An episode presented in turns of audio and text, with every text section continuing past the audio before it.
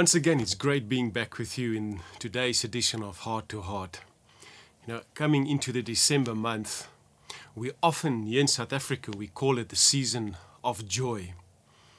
And I love the season of joy. You know, when people go about and they bring changes, they make up their homes, they put on these Christmas trees, lights wherever you go and see, it just brings something different to the atmosphere. And yet, sadly, we call it a season of joy. And a month later, people start breaking all these things down and then it's all over with. And this is not how God wants us to celebrate and remember this particular season. You know when Nehemiah said in Nehemiah 8:10, "For the joy of the Lord is our strength."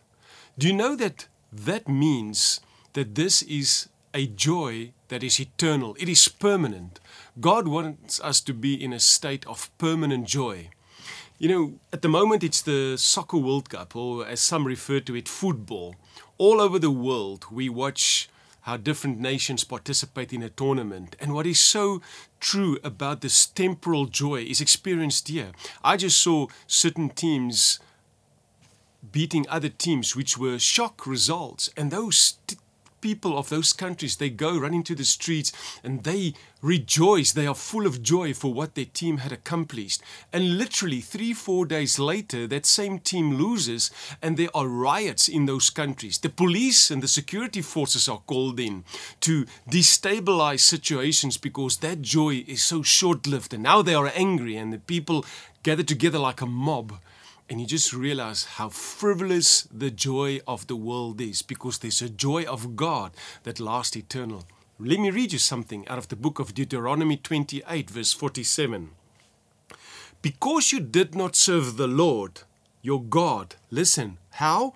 with joy and gladness of heart, for the abundance of everything. Therefore, you shall serve your enemies, whom the Lord shall send against you.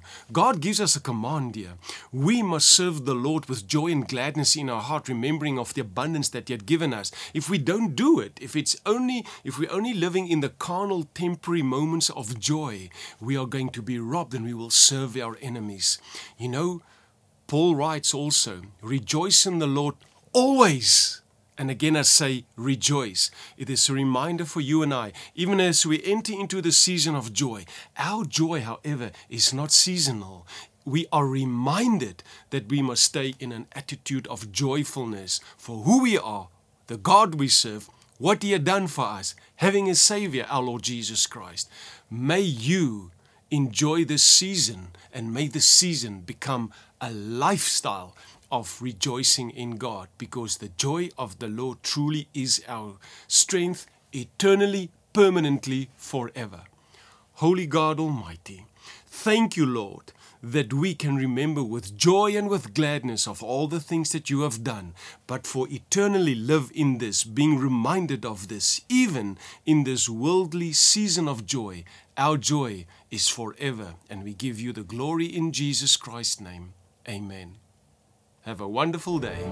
Did you enjoy that? We would like to connect with you and share much more with you. Just click on the link below and follow there, and it'll open up a whole world, a whole new experience of great things of God just to bless you.